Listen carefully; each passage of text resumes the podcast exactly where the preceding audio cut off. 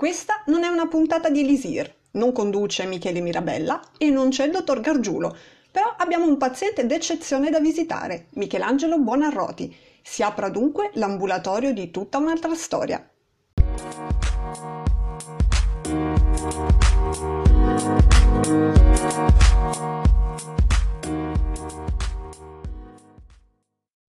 Se vi sentite dei supereroi perché oggi non vi siete fatti fermare dal vostro solito mal di testa o da quel dolorino al ginocchio, credetemi, c'è qualcuno che vi batte. E non parlo della nonnina dello spot Voltaren. Mi riferisco a Michelangelo Buonarroti, uno dei più grandi artisti del Rinascimento, che nonostante una cartella clinica davvero pesante, non si è mai risparmiato neppure davanti a opere colossali come il Giudizio universale della Cappella Sistina in un certo senso possiamo dire che ha fatto dell'arte una malattia e della malattia un'arte. Lo dimostrano decine di studi che sono stati condotti a posteriori sulle sue opere, una vera miniera di informazioni che ci ha permesso di fare un check-up completo dell'artista a quasi 500 anni di distanza. Per fargli dire 33 abbiamo qui con noi, manco a dirlo, un medico, il chirurgo estetico Davide Lazzari. Ciao Davide, benvenuto a tutta un'altra storia. Buongiorno, buongiorno Elisa, buongiorno a tutti. Allora, come dicevo poco fa, tu sei un chirurgo estetico, quindi con la salute e la bellezza hai una certa familiarità. Però ti ho invitato perché in realtà sei anche un esperto di medicina nell'arte. Quindi spiegaci un po' che cosa ti ha portato ad allargare i tuoi orizzonti, da nasi e seni rifatti fino alle opere dei più grandi artisti del passato. Ci tengo a precisare che non sono un esperto di arte, però nelle varie passeggiate all'interno dei musei mi sono in qualche modo negli anni di studio di medicina dilettato a capire come fosse evoluto il concetto di bellezza eh, dagli anni, dai secoli passati ad oggi, un po' per avere maggiore conoscenza eh, nella mia eh, specialità che è la chirurgia estetica.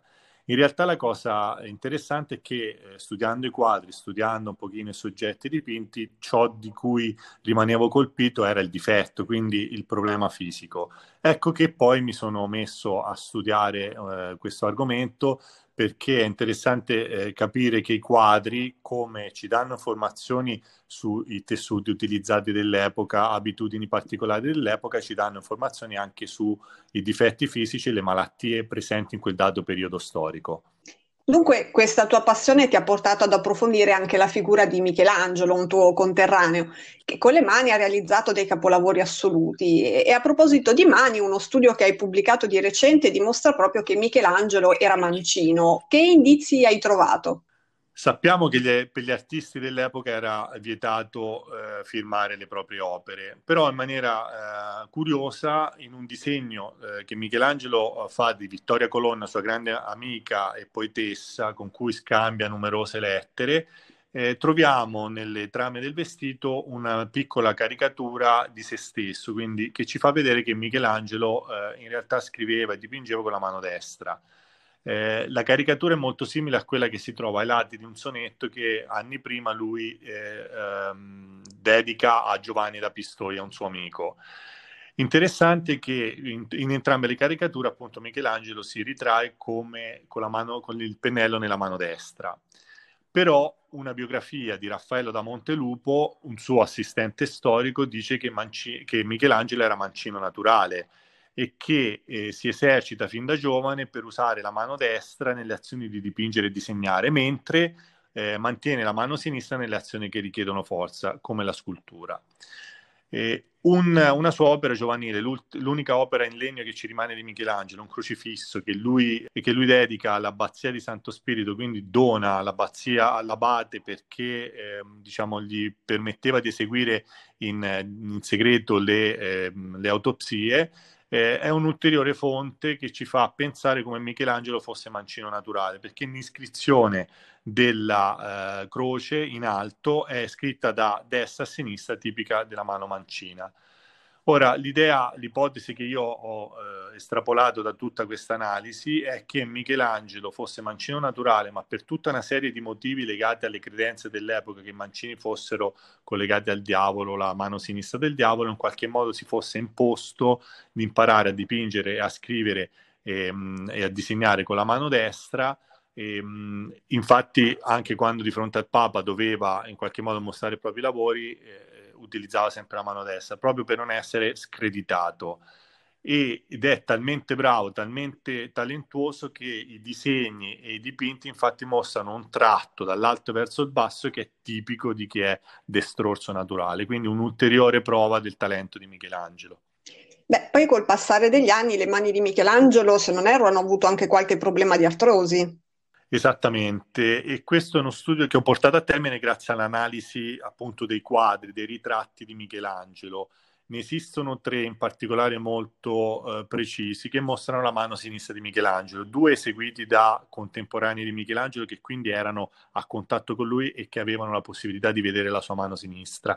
Tutti e tre questi quadri mostrano delle alterazioni, delle tumefazioni delle articolazioni che sono tipiche eh, di un'artrite degenerativa che è un po' eh, quello che eh, succede alle mani quando vengono stressate e nel caso di Michelangelo la, la, il lavoro di scultore eh, era sicuramente la causa principale.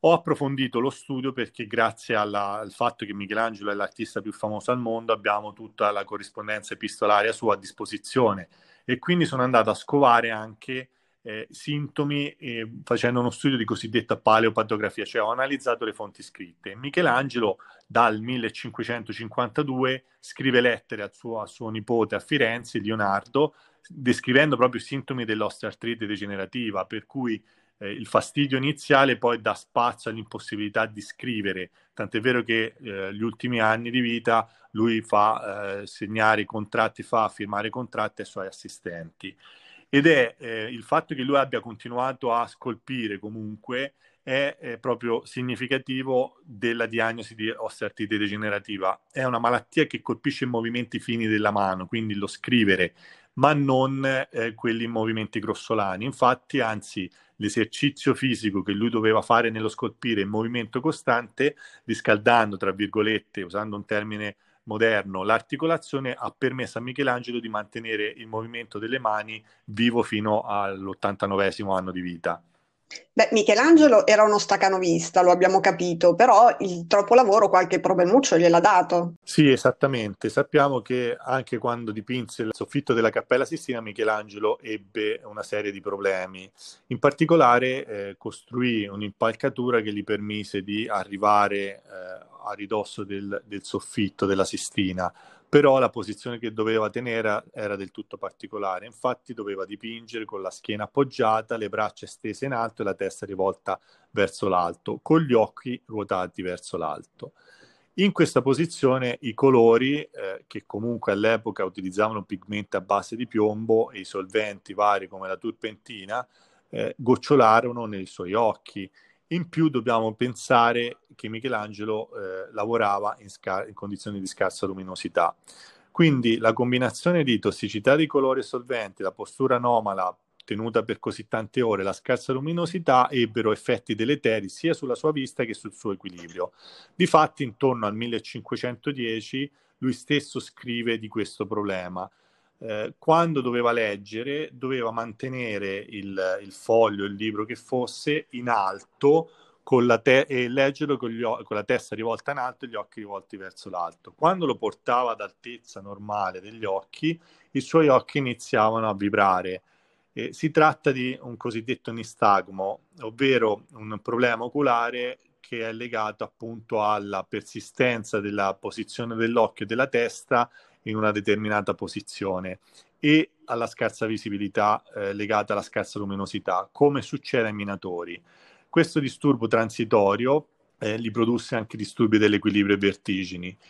Eh, appunto transitorio perché al termine della, eh, del lavoro alla Sistina dopo il 1512 passarono alcuni mesi e questo disturbo se ne andò. E, e per non farsi mancare nulla, Michelangelo aveva pure problemi di tiroide. In realtà su questo c'è una diatriba in atto perché io personalmente ho sconfessato la diagnosi di Gozzo perché Michelangelo, sempre mentre dipinge la Sistina, scrive un sonetto in cui nelle prime due frasi segnala che eh, di aver sviluppato un gozzo come eh, i gatti in Lombardia, cioè come i contadini in Lombardia.